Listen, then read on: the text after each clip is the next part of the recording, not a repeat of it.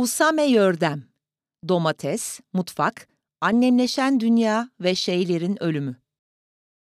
İstemeye hakkım var mı bilmem ama seni yürekten ilgilendiren şeyleri, başkalarına anlatmaktan kaçınacağın şeyleri duymak isterdim. Anlat bana. Tomris uyar. Açık pencereden giriyor rüzgar. Gezinmeye başlıyor odada. Yapışkan bir vücutla seriliyorum. Yaz geliyor. Aynı sıcaklıkla. Tenimde gezinen ter damlaları sırtımdan aşağı indikçe kaşınıyorum. Bir dürtü büyüyor içimde. Genzimde sonradan ortaya çıkan bir şey. Ne olduğunu bir türlü bulamadığım bir şey. Bir ses erişiyor kulağıma. İçimde kırpık bir heyecan. Babam nerede diye soruyor yine annem. Her sabah tek yaptığı bu. Bekar dayımın gidecek bir yeri olmadığı zamanlarda aklına geldiği ve gidecek bir yer olarak bellediği evimizde iki oda ve bir kederle yaşıyoruz. Yanıldığım bir ev bu. Bir som hatıra sanki. Yalnız bir avuçla ne yapılır bilmeden içime doğru konuşuyorum. Aslında koşuyorum ama konuşuyorum diyorum daha kabul edilesi olduğunda. Söz gelimi iyisin diyorum kendime, bir başkasına iyisin demektense. İyi oluyorum bir anda. Fena değilsin diye bir ses işitiyorum sonra. Elimden tutup götürmek istiyorum kendimi. Uzaklara.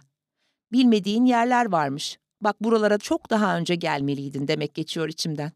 Doğrusu içim için anlatıyorum tüm bunları. İyi gelecekmiş gibi. Sanki. Bir masanın etrafında öbekleniyoruz. Yine. Kaç sabahtır böyle.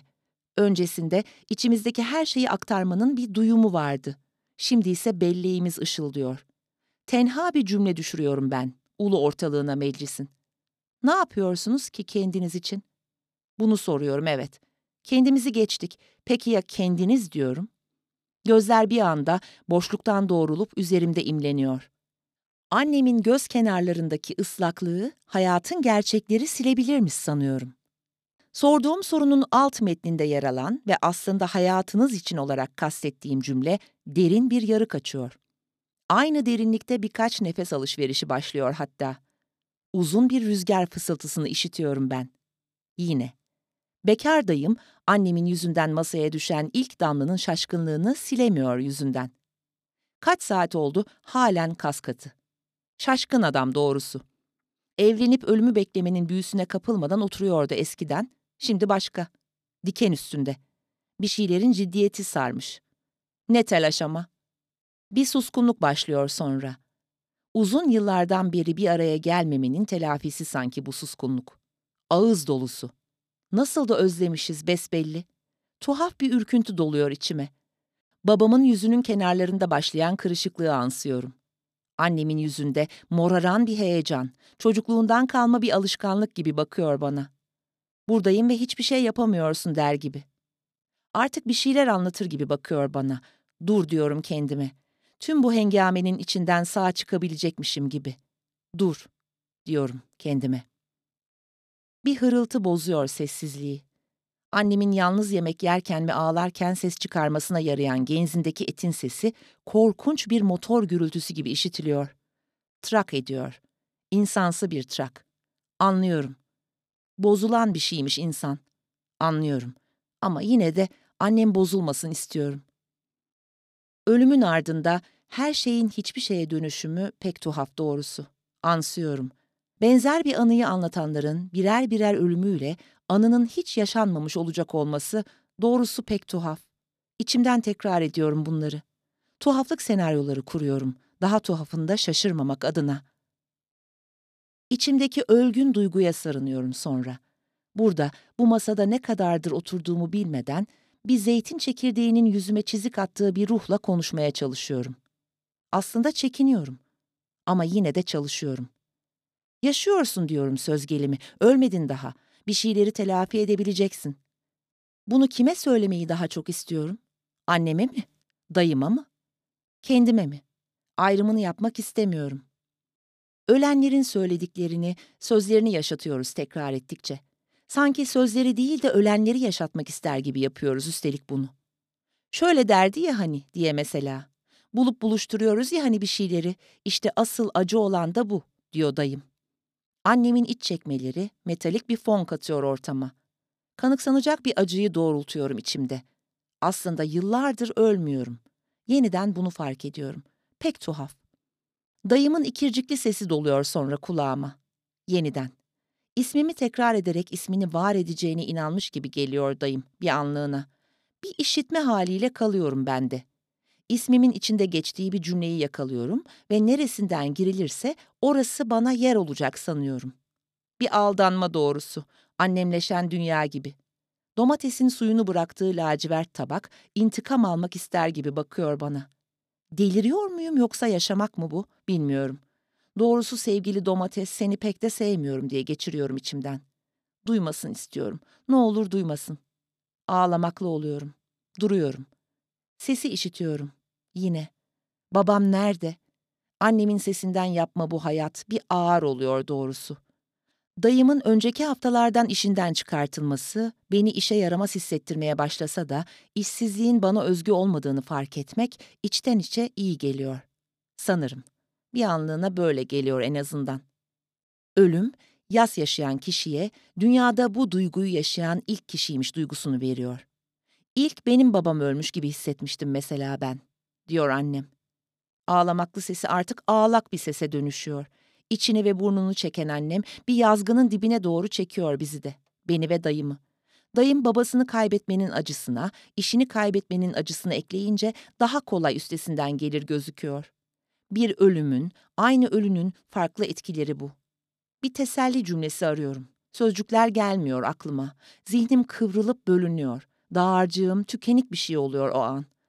Anne diyorum sadece. İçimdeki bir boşluğun yankısı olarak anne. Sanki bir yere gitmiş de geri gelecekmiş gibi, diyor annem. Yüzünü ıslatan yaşlar yemek masasına düşüyor. Pat pat pat. İnsanın sesten yapıldığı bir dünya izlenimi bu. Annem yitik bir nesne gibi.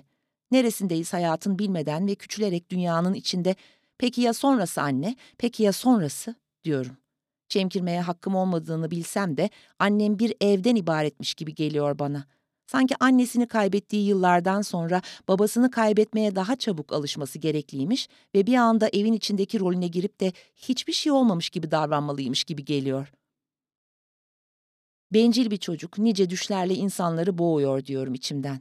Kendimi kastediyorum. Kendiniz için yaptığınız ne diye soruyorum yeniden. Bir şeyleri tekrar ederek hayatta kalmanın büyüsüne inanıyorum çünkü. İnsana ve insansızlığa, bir arada süren durumlara ve anılara, aslında her şeyin bir süreçten ibaret olduğu ve son bulduğu bir yarına, tuhaflığa ve yalnızlığa, masalara ve örtülere, nevresimlerin beyazla yıkanması gerektiğine ve cumartesi sabahları ölüme, pazarları baharın pencerelerden gözükebildiğine, ortaokul sıralarında ergenliğe, büyülü bir yatılı okulun yatılı acıları sırtladığına ve sonsuzluğun da sonlu olduğuna inanıyorum. Kendime ve kendilerime, annemsiz annelere, babasız bir gerçeğe inanıyorum. Pek tuhaf doğrusu. Arada bir bağlantı olsun istemiyorum. Pek tuhaf. İçimden tekrar ediyorum tüm bunları. İçinden tekrar et diyorum.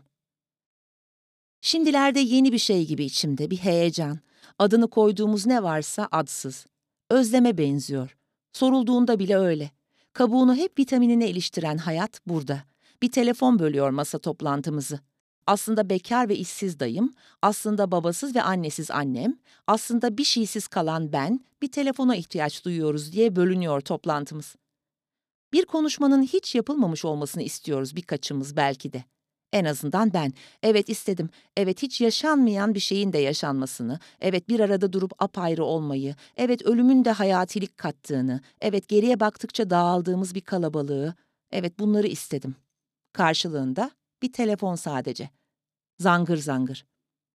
Babaya gidelim diyor teyzem telefonun öbür ucunda. Ahizede telefon ama yine de duyuluyor sesi. Gürültülü yaşayan annem gürültülü konuşuyor bir süre.